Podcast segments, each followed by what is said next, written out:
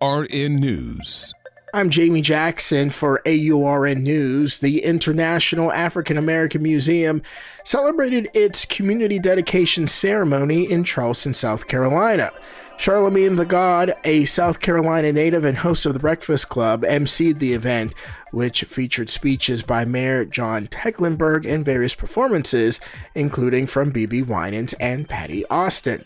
The celebration also included Boeing South Carolina's DreamLearners interactive program and the Barbados Genealogy Marketplace, which honored the ancestral ties between Barbados and South Carolina. Through its 11 galleries and memorial garden, the museum showcases a remarkable collection of art, objects, artifacts, and interactive multimedia installations embodying the spirit of authentic and compassionate storytelling of American history. For AURN News, I'm Jamie Jackson.